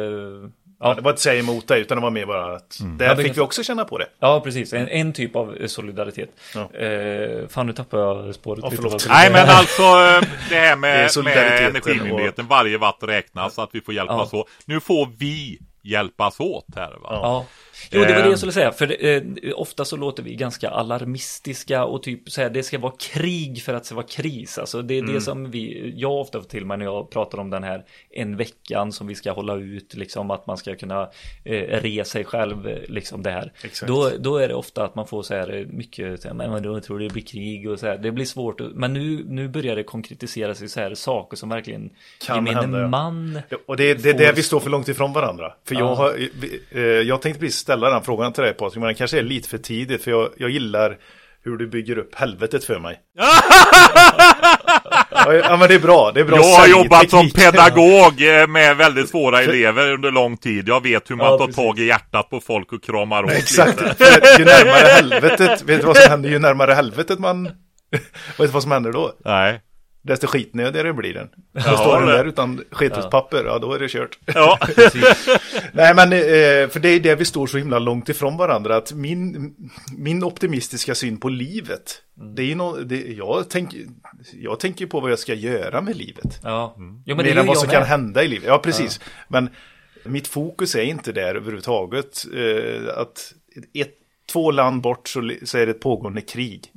Och det som håller på att eskalera till Som, som håller på att kärnvapenkrig. eskalera. Ja, exakt. Och, sådär. och det, det ligger fortfarande inte mig nära till hands när jag åker till jobbet varje dag för att fokusera på Elektrikerpodden. Det är ett land bort också då, för det är bara Ja, Vitryssland emellan. Och Ja. Vitry, ja precis. Eh, ja, exakt. Men eh, ja, så om ni förstår mig rätt bara, så här, jag tror att väldigt många är där och det är där den institutionella eh, apatiska, Känslan eller samhället. ja. Nej, men att det är ju det är liksom det. Är ju det. död på det här att, att jag ska ha nära till hands. Att tro att det kommer ett krig. Men jag, jag, då brukar jag ofta säga eh, det här med den här enkla försäkringen som folk, alltså du köper ju inte en försäkring till din bil för att du ska krocka. Utan du har ju... Nej, man köper den för att man måste, annars får man inte köra den. Och det är nästan så, Ja, men så det- det, borde Det är komma. så. Det är- är du ja. inte förberedd i veckan, nej, men då får du fan inte ta del av eh, alla skattefördelar eh, heller i samhället. För du har ju inte gjort ditt för att stötta samhället. Då ska du fan inte få något tillbaka.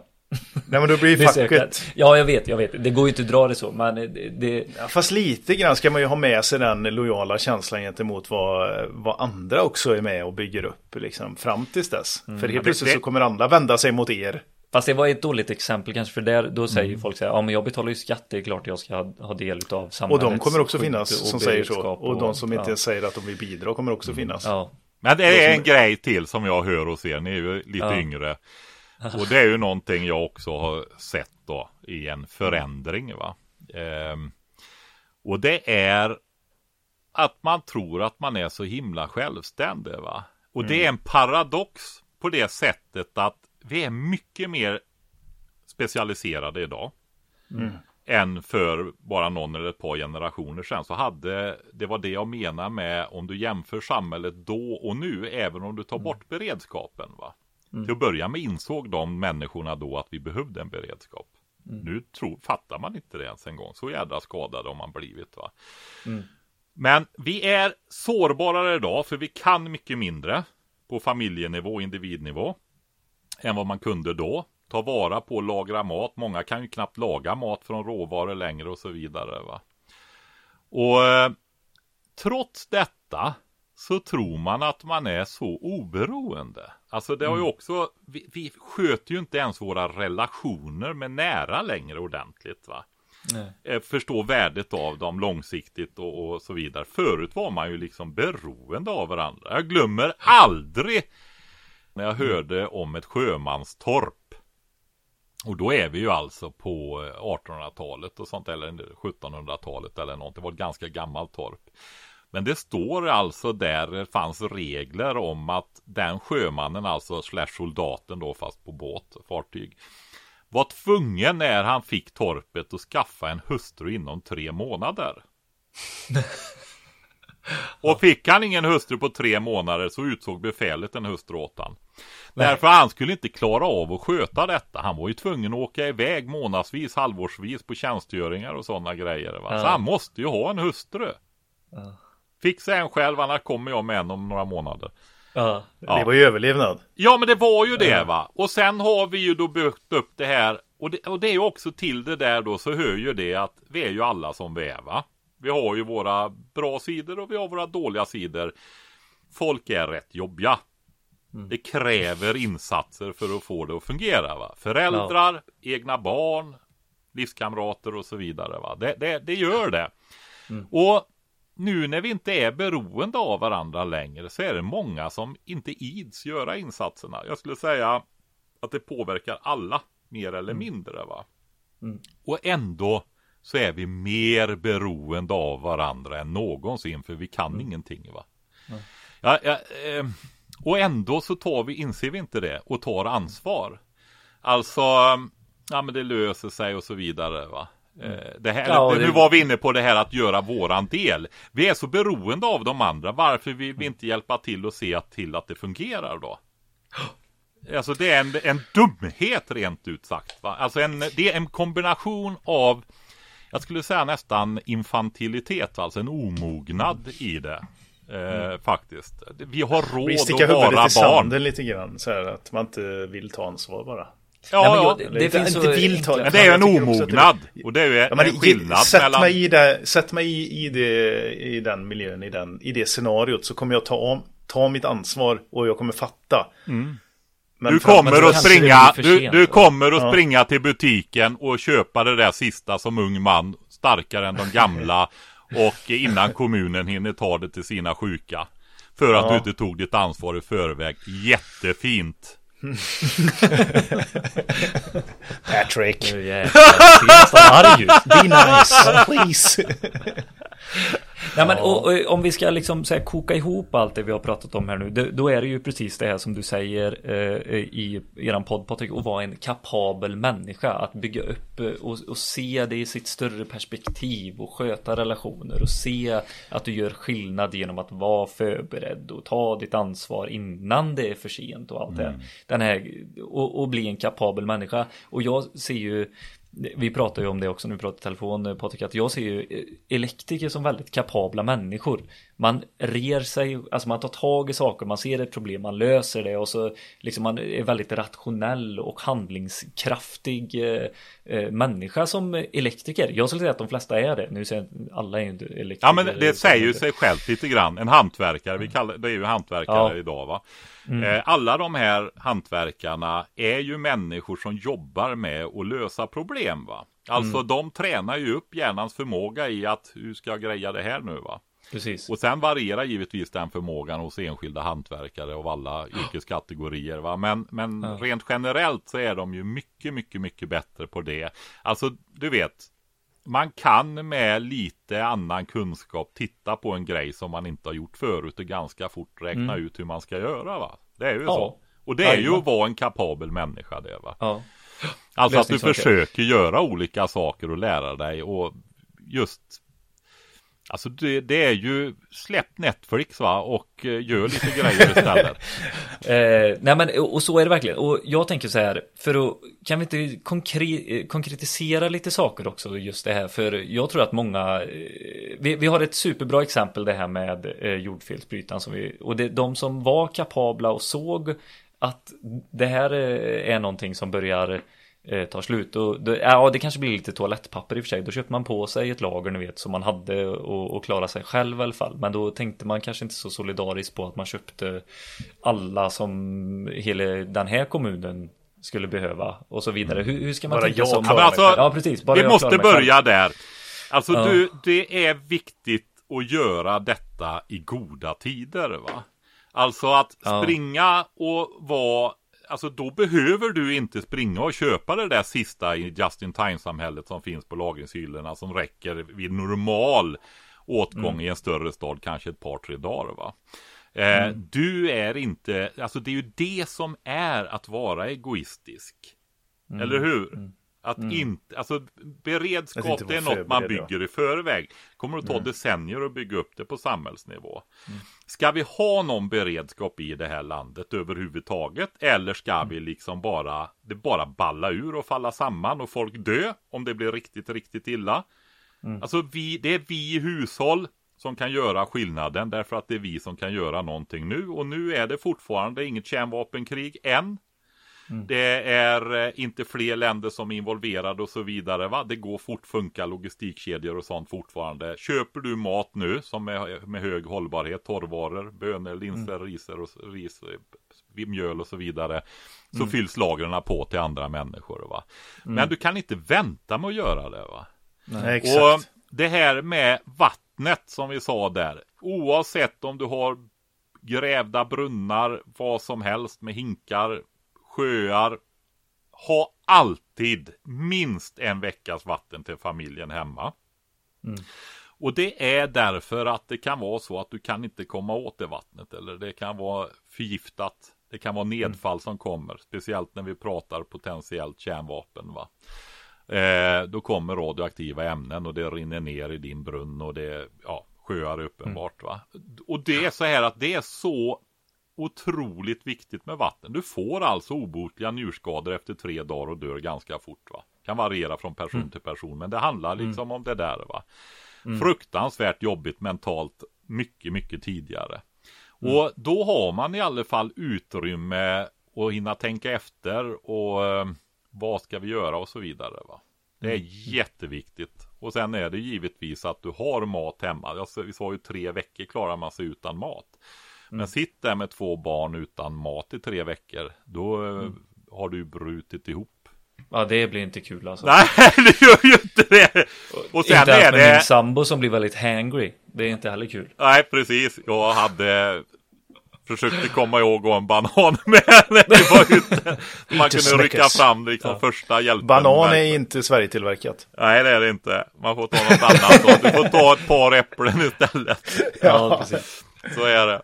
Men, eh, nej men så är det va. Och eh, vi har inte sagt vad podden jag har ihop med Kalle heter heller riktigt. Det har blivit lite avsnitt där. Den heter ju I väntan på katastrofen och det är många som skriver in nu och tycker att jag inte ska skriva mitt i katastrofen än, men i katastrofen Ja, just det, istället. precis. Alltså, man måste också vara lite ödmjuk va och se det. Alltså, man kan, det här med att sia om framtiden. Mm. Det är, alltså, ja, det har ju människor för- försökt med i årtusenden va. För det, det är Mm. ju liksom en, en stor, av Inte stor betydelse. USA sa att ryssarna står vid gränsen så var det någon som trodde på dem. Alltså, Nej, jag, jag pratar ju om detta. Patrik trodde på dem. Ja, ja, ja, det var jag som sa det. till, Jag är ju en av dem amerikanerna. som berättar om Putin detta dig direkt. Lång, långt i förväg då. Ja, på, pekade på riskerna där va. ja. Eh, ja, och även eh, berättade om elen tidigt förra vintern Mm. och så vidare också. Berätta för folk det här med hur känsliga systemen är och hur Mm. lätt de kan släckas ner totalt. Alltså blackouter, brownouter. Eh, med att upprätthålla frekvenser och sånt. Det försökte jag utbilda folk på redan tidigt förra vintern då. Så att eh, så är det ju va. Men eh, man måste också säga om jag är en människa, vet med mig att jag är en människa som har svårt att se så här hur saker hänger ihop och, och, och det här va. Då kanske jag ska vara väldigt ödmjuk. Och sen har jag ett sätt också eh, när det gäller det där att tänka här att eh, man har fel så många, många gånger, speciellt när det gäller tid. Saker tar ofta längre tid. Eh, ja, saker kan hända plötsligt också givetvis. Va? Men när det utvecklas så här nu, det, nu i, min, I min värld så har tredje världskriget redan börjat. Oh. Eh, och det känns för mig känns det väldigt märkligt så här att leva i en tid efter det datum som i framtida böcker kommer att stå som startdatum för tredje världskriget. Ja men du vet så här september 1939 börjar ju andra världskriget. Det vet många som överhuvudtaget bryr sig va. Men, Men många länder då. kom ju inte in förrän 40 och 41. Är ni Nej. med på det? Alltså det är ju bara en efterkonstruerad definition va. Så ja, Mm, det är, är en lågoddsare att det blir invasionen av Ukraina som blir blir det datumet då. Va? Mm. Eh, men det kan hända ett mirakel som gör att det inte eskalerar utan deeskalerar. Eh, Mm. Och vi kommer undan med blotta förskräckelsen. Så är det. Men det är väldigt stora risker att det är så. Ja. Och eh, konsekvenserna av om man inte gör någonting nu är ju helt katastrofala va. Och du har möjlighet att göra saker nu. Och i det här fallet så är det så här att vi vet att maten kommer att bli dyrare. Därför årets, nu hade vi bra skörd i Sverige och Australien tror jag, men det är väldigt stora produktiva områden som har haft jättemycket bekymmer. Ja, ryssarna tog ju, vad var det, vete från Ukraina för 5 miljarder. Eller ett värde av 5 miljarder. Ja, eh, och de har inte Och kunnat skeppa Europa ut och och- så vidare. ja, va? precis. Årets skörd får knappt plats för att eh, Ja. de ligger, det ligger kvar i lagen förra årets Mm. skörd och så vidare. Men du har haft torka i USA, i Europa, översvämningar i Pakistan och det, det har varit problem på många håll va. Mm. Och eh, vi har haft prisökningar på vissa varor väldigt höga och på andra varor inte så mycket. Men Mm. jag tror det är 14 procent de säger nu då. Eh, och det Ja, kommer ju herregud. ännu mer.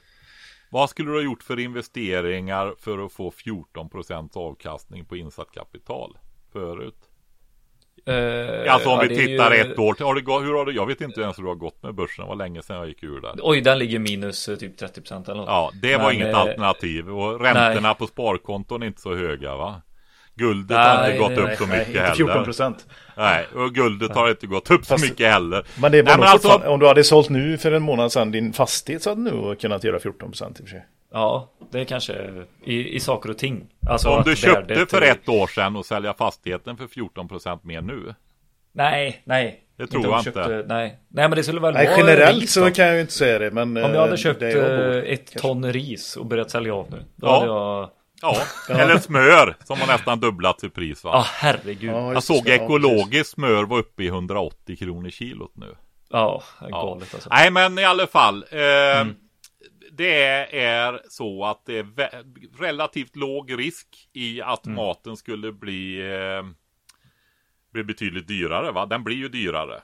Alltså eh, att köpa mat nu. Mm. Som du ändå kommer att behöva äta. Va? Ja, det, det är ju liksom, eh, ja, nej jag vägrar. Mm. Ja, men hur länge kan man ha sushi i källaren? ja men då är det ju så här va, du har inte sushi i källan. Du har rundkornigt ris och eh, nori-ark. Och tillverkar egna nori-rullar sen istället. Och gör, Ja, du hade din svar på det. Och upprätthåller din levnadsstandard. Och så har du lite risvinäger och socker. Socker det håller väl i några tusen år misstänker jag om det är skyddade från fukt va. Men Patrik, Eh, ja, när du och Kalle började podden, ja.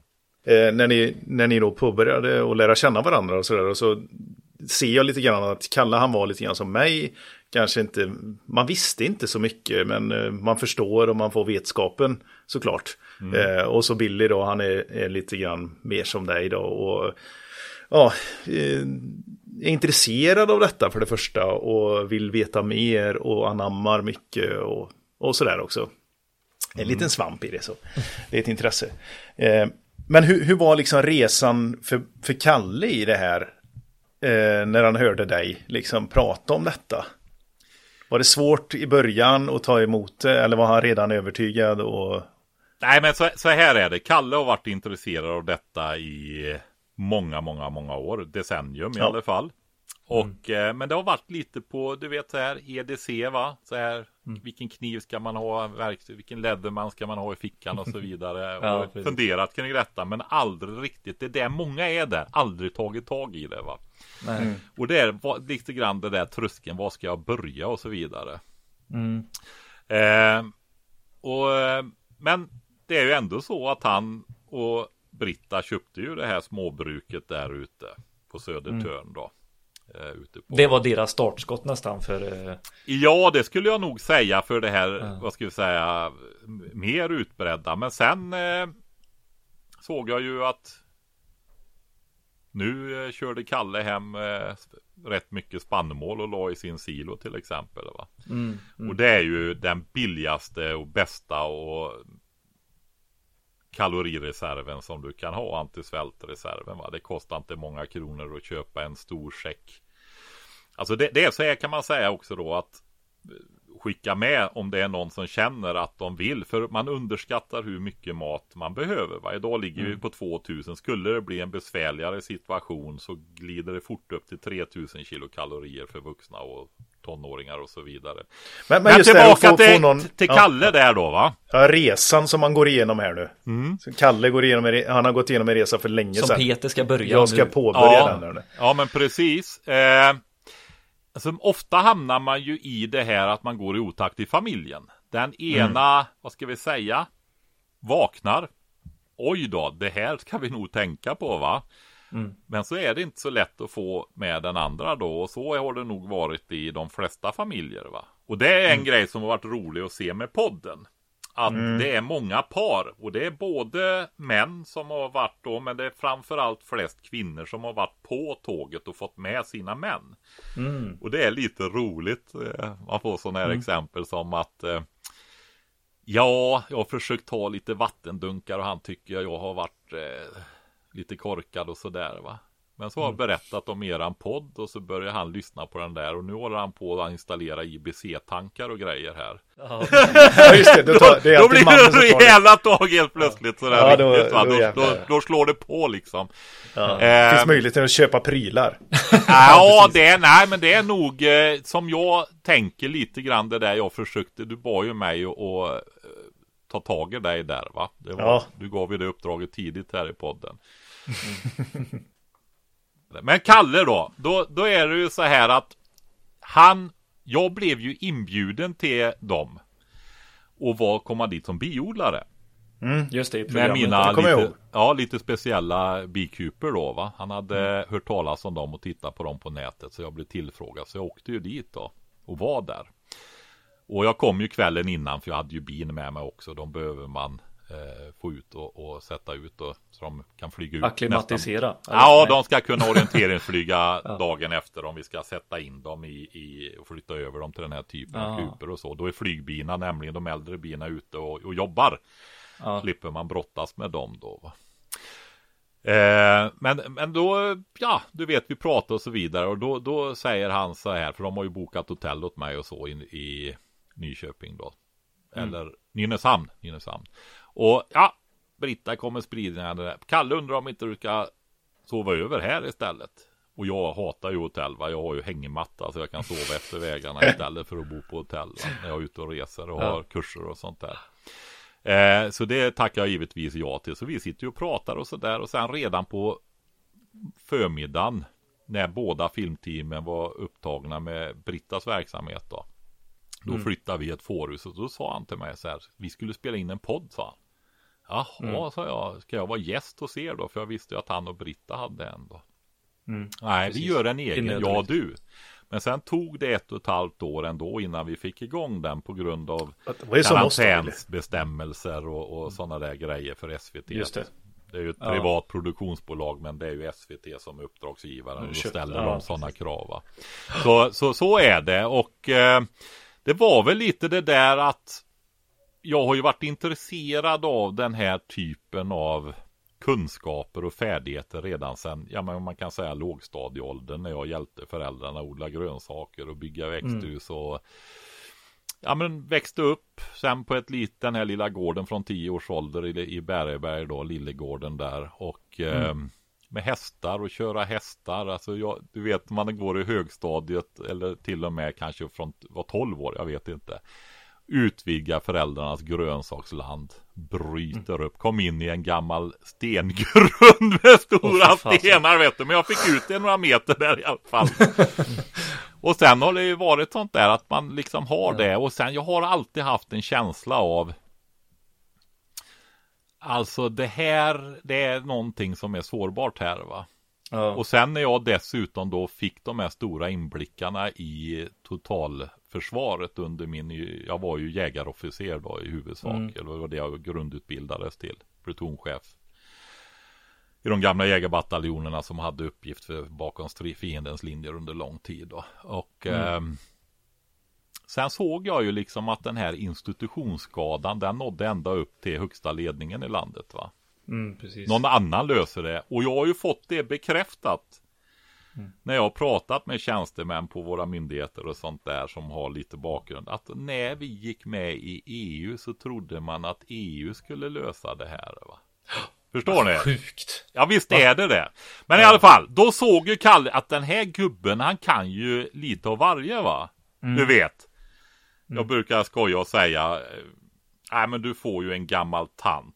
Och en gammal kalla kriget officer som vet hur man gör vid kärnvapenkrig i ett liksom va. Ja, en som kan koka äpple, äpp, ja, äpplemos Och, och vet hur man eh, tar skydd och så vidare och skydda sig Ja. mot strålning och sådana grejer. Va? Så det är ju det, alltså det låter så utflippat när man säger det då. Jag förstår ju det precis som det här andra vi har pratat om hur grundtänket och attityden är. Va? Att det, det skiljer Mm. sig så mycket och då är det ju bara Hur gamla är ni?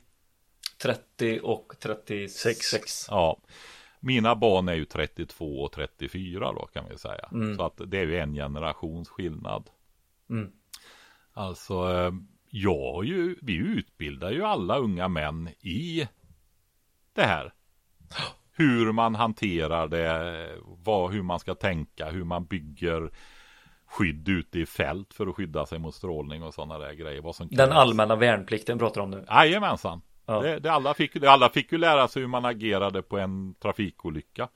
Ja. Först, grundläggande första hjälpen och hjärt-lungräddning och allt. Alla unga friska män fick den utbildningen och sen gick de Mm. ute på gatorna och hade detta med sig. Va? Men framförallt det här med just att det känns så utflippat att prata om det här med skyddsmasker och så vidare. Mm. Alltså nu har vi, vi har aldrig haft så högt kärnvapenhot som nu. Och Mm. ändå så är ja, skyddsmakt så extremt. Och man vet inte varför ska jag behöva en skyddsmask? Hur mycket hjälper det mot en atombomb? Är han dum eller? Ja. Eh, ja, vi, vi är ju där att kunskaperna är så otroligt, otroligt låga. Eh, 2013 kan jag, eh, eldade de upp 7,5 miljoner skyddsmasker. Mm. Som var till för befolkningen då. Det var ju det som kom upp till ytan här under corona. Nej men det Pandemi. var, det var, ja det var det. Skyddsmaskerna som Ja. eh, eldades upp i Precis. fjärrvärmesystemen. Men det var ju inte bara det. Vi har ju den Nej. här skyddsmask 90 då som eh, kom med uniformsystemet 90 så tog man fram en ny skyddsmask också. Det, det är Ja. en bland världens bästa kan man säga. Mm. Den tillverkades ju då innan vi gick med i EU. Så vi hade hundratusentals liggande i eh, förråden. Fan. och eh, då, då är det ju så här va. Att de hade ju inte den Mm. här rätta CE-märkningen va. Som krävs i EU. Och jäklar ni kommer ihåg hur det var i början med kineser som stod och dog på trottoarerna och svetsades in i hus och man byggde upp sjukhus Ja, för tusentals människor på en vecka, 14 dagar va. Ja. Och ni kommer säkert ihåg hur lågstadieelever satt med sina OH-filmer och satte ihop ansiktsskydd åt folk Mm. och så vidare Jajamän. med det här. Äh, då sitter Arbetsmiljöverket och förbjuder räddningstjänst, poliser, sjukvårdspersonal att använda de här för de inte är CE-märkta, va? Världens bästa skyddsmasker. Nej, det är så sjukt. Ja men det är så. Det, det är ju Mm. farligt va. Alltså det är ju. Ja men var går gränsen för ni vet jag löd bara order. Mm, Tänk om precis. det hade varit så jädra illa som det verkade så sitter det tjänstemän och gör så va. När vi sitter Nej, det på det. Men det är ju för att ingen vågar ta det beslutet. För Ja men det är de få där, den det är där som är den kulturella förändringen också va. Alltså Ja, du har ja. det här med lös uppgiften. Mm. Så ehm, det är så. Men och, eh, det här som du säger nu, då såg du möjligheten att eh, tillsammans med Kalle nå ut till den breda skalan antar jag, äh, skaran. Ja, jag gjorde ju en blogg. Eh, Jag var i ett vägskäl. Och jag kommer inte riktigt då, 2010, 2012 någon gång, 10-12 år sedan. Som heter Ja. småbruk.se. Där Ja, jag precis. ville inspirera till de här kunskaperna. Och jag har ju haft det här. Jag inser ju det att vi måste ju göra någonting. Det går liksom Mm. inte sitta där i ett rum i en källare med sina konservburkar och huka. Nej. Utan det är, vi är ju så beroende av varandra va. Och Mm. eh, vi måste hjälpas åt med det här va. Det är bara så. Och Ja. eh, Men då hände det att mina bikuper som jag skrev lite artiklar om när jag skulle skriva om allt möjligt. Mm. Blev, väckte så stort intresse. Så jag har alltså ägnat ett tioårsprojekt nu då åt att och få upp fler biodlare i landet på heltid Ja, med kursverksamheter och även haft ett litet snickeri och tillverkat de här lite annorlunda bikuperna då. ja, Och nu har jag sedan ett och ett halvt år gjort en överlappning här då, men jag avslutade det projektet nu. Eh, ska göra det med att skriva en bok om det och sen eh, med biodlingen då och nu blir det istället ett tioårsprojekt med att höja beredskapen här i landet då. Åh fasen. Men jag vill eh, också eh, att vi ska kunna ge lite så här tips. Hur tänker man? För vi har väldigt mycket eh, eh, företagsledare, bolagsägare liksom, som lyssnar på detta. Elinstallatörer helt enkelt. Ja, Och hur, hur kan man tänka liksom i sin egna verksamhet för att eh, Dels eh, som jag sa där tidigare om man känner som elektriker att man vill kunna hjälpa till eh, när krisen kommer. Eh, Och eh, hur ska man tänka som företagsledare att man ska kunna bedriva, fortsätta bedriva sin verksamhet liksom när det är lite knackligt. Det tycker jag eh, om vi skulle kunna ge några liksom tips och, och sånt. Det hade varit jäkligt kul att kunna skicka med det nu under de här tiderna. Nu har man ju fått små, smaka lite på, på de här olika delarna som vi varit inne på liksom under en tid och det kommer ju förmodligen att bli lite värre här va? hur ska man tänka? Ja, alltså det blir ju det vi kan vara i princip så nära helt säkra man kan vara på någonting. Det är ju att det blir mycket tuffare ekonomiskt. Va? Alltså Ja. vi är ju totalintegrerade med ekonomin på kontinenten, framförallt Tyskland. Va? Mm. Och det förstår man ju hur det blir där. Det blir ju inte att leka med va. Nej. Fast samtidigt har vi ju mer att göra än någonsin, vi elektriker. Ja, alltså med men, elektrifieringen och eh, sam, alltså vi ska, nu ska vi börja spara energi. Det är ju vi som kan hjälpa våra slutkunder med att spara energi. Och Absolut. ut till effektivare pannor och allt vad fasen det är va. Men, Så har men sjukt eh, ekonomin i Sverige kommer ju att vika också va. Och då får Ja, vi se ja, men hur mycket sånt man har råd med.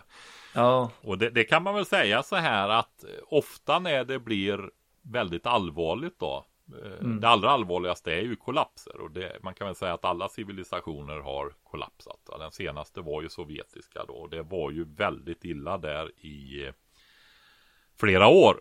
Med väldigt sjunkande medellivslängd och så vidare. Det börjar med finansiell kollaps. Alltså pappersekonomin kan vi kalla det. Ja. Va? Kapitalstrukturerna då, de finansiella kapitalstrukturerna. Men det, när det går så rasar ju den realekonomiska. Alltså de här företagen som verkligen gör saker som elföretag och så vidare. Va? mm. Eh, och kollapsar det, då blir det även politisk kollaps. Och där har det vänt många gånger. Men fortsätter det ner, då blir det även social kollaps och kulturell kollaps. Va? inbördeskrig och... Ja, alltså det blir inte så roligt. Så är Nej. det.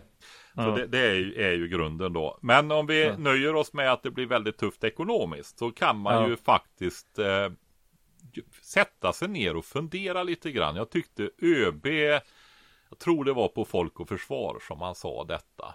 Ja men alltså titta på Ukraina nu, det kunde ha varit vi va.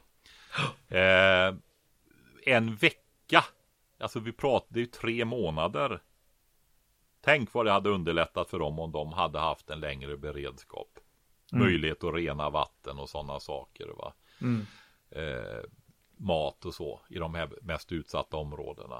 Mm. Men eh, han sa också det här att nu kan inte företagen vänta längre på att Nej. någon annan ska komma och liksom dra upp riktlinjer eller alltså vi har inte den strukturen. Vem ska göra det då?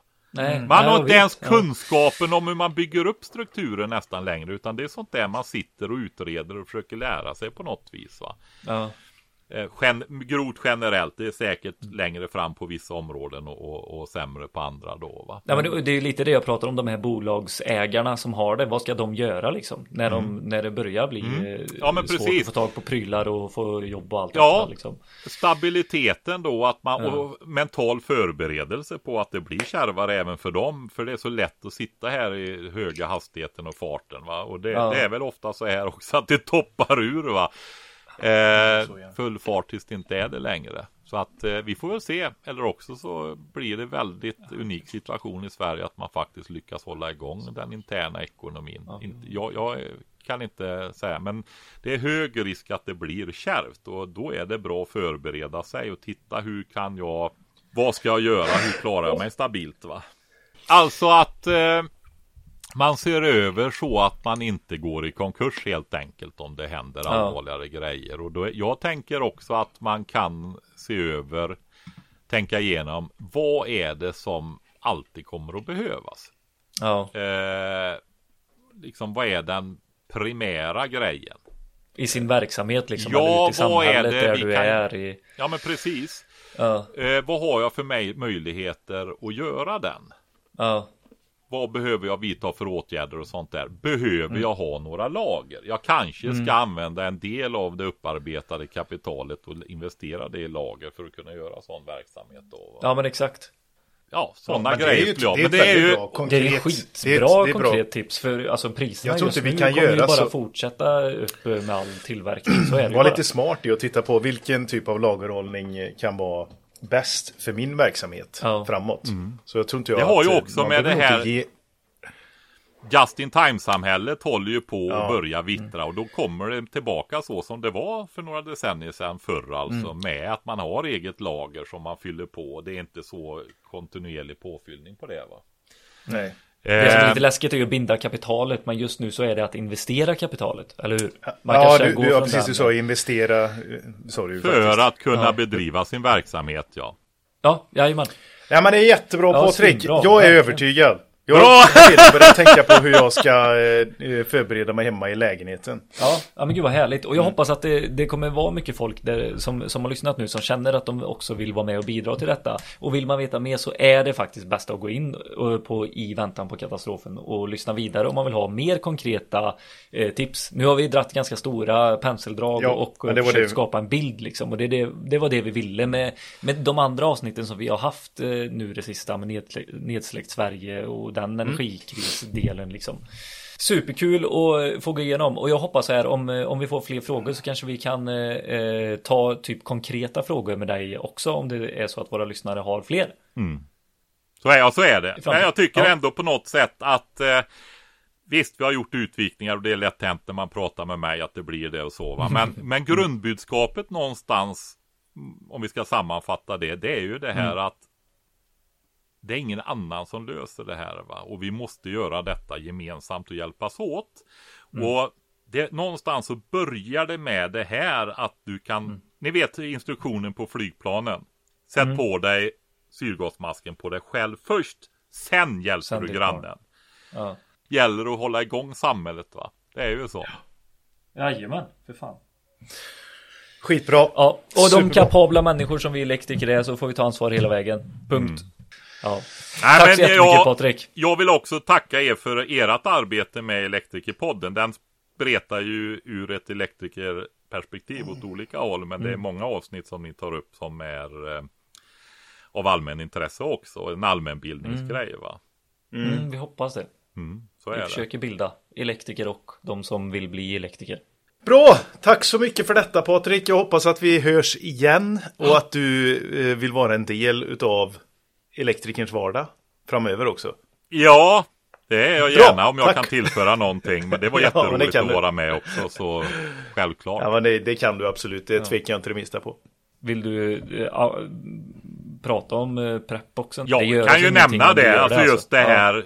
Vi kan ju göra det. Vi var ju inne på det där liksom med var börjar man någonstans?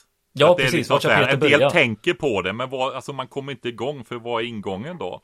Mm. Jag och Kalle och Britta och en till som heter Jakob har ju startat ett företag just för Ja, jag kommer ihåg, du vet, eh, vad heter de? Matgeek heter de. De köpte ju Ja. en av de här, eh, det är ju en YouTube-kanal då som fick lite Ja, reklam precis. där med om mat. Li- Lite, jag tycker de är bra ibland faktiskt, riktigt bra ibland och så. Men det är lite, mm, lite grabbigt så, så drog de ihop ett gäng och beställde en sån här prepbox som vi Ja. har tagit fram. Och Ja, hur ser den ut den här liksom? Barbapappa-bokstäver på. Var, varför är den inte kamouflagefärgad? Ja, just det. men, men då är ju grejen så här att vi våran ambition med våran verksamhet det är ju verkligen att lyfta beredskapen på bredden va. Ja, Och de där som eh, vill ha kamolådor liksom, de håller ju redan på med det här va. Mycket. Precis. Exakt. Utan våran målgrupp det är ju liksom Alltså huvud, man riktar sig ju till alla men när du pratar så måste du ju liksom ha någon huvudkund va Och det är ju en Jajamän. kvinna med en mamma Mellan 25 och Ja. 45 år Med make eller ensamstående med barn som har häcken Ja. full Och liksom känner att de borde göra någonting Mm. Men vet inte vad och, och så vidare. Så försöker vi göra tryck på knappen lösningar då va. Så att vi har ju börjat med ett samarbete med de som levererar till Försvarsmakten.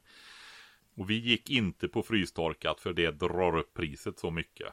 Ja, eh, Utan vi gick på mjukkonserv då som också har lång hållbarhet Men jag tror det står tre år på dem va. Mm. för att det måste. Så att där får man ju eh, ja, 12 dagars mat till en person eller tre dagar till två vuxna och två barn. ja, Med. Och då kommer det även med lister och sånt. Eh, hur man tänker. med utgångspunkt från de minnesramsor och sånt som vi pratar om eh, som grundläggande, ja. plane, pla- grundläggande planeringsverktyg i podden. Då. De finns på tryckta på papper i de här boxarna också. Så det är en ingång. Det, det, det kan man, om man vill då, få tillgång till på prepbox.se. Ja. Och det är ju superbra. Där har ni verkligen tagit ert ansvar och gjort det lätt. Ja, det är meningen att det ska komma fler också, men vi hade Ja. också mycket logistikproblem kan jag säga. Ja, det kan Oj, jag tänka mig. oj, oj, fick du smaka på. Men sen fick Ja. vi också det här, du vet man bygger upp ett företag, det ska Ja. arbetas, packas lådor och så vidare. Och så kom Ja, ja. Ukraina-kriget, över natten tiodubblades omsättningen och man hade ju inte... Ja, shit. och Ni hade inte preppat för att skicka ut prepp också. Ja, inte den eh, ökningen i alla fall. Men det får vi hoppas att folk har överseende med med att det tog tid och så vidare och DHL vart väl, gjorde inte riktigt sin del där heller kan jag Nej. säga. Så är det. Ja, ja, fattar. Men hörni, det var jättekul att få vara med. Vi får Ja. runda av där. Ja, det får vi göra. Tack som fan Patrik. Tack själva. Hej med er. Hej. Er, om el för er. Om el, om el för er. Om er, om el för er.